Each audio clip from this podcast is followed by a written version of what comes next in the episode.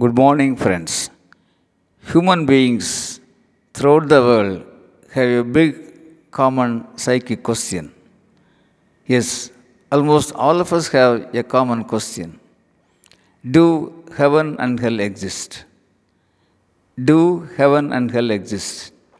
Great English poet Milton, in his Paradise Lost, says, Hell and heaven are just concepts.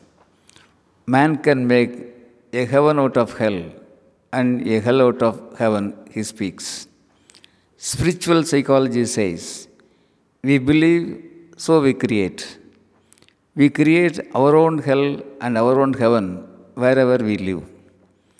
When we are peaceful, happy, content, blissful, selfless, we experience heaven. Every moment we are disturbed, sad, hurt, anxious, suspicious, or selfish, we experience hell.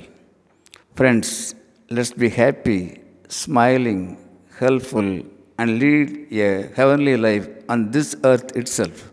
Thank you, Ranga Gopal.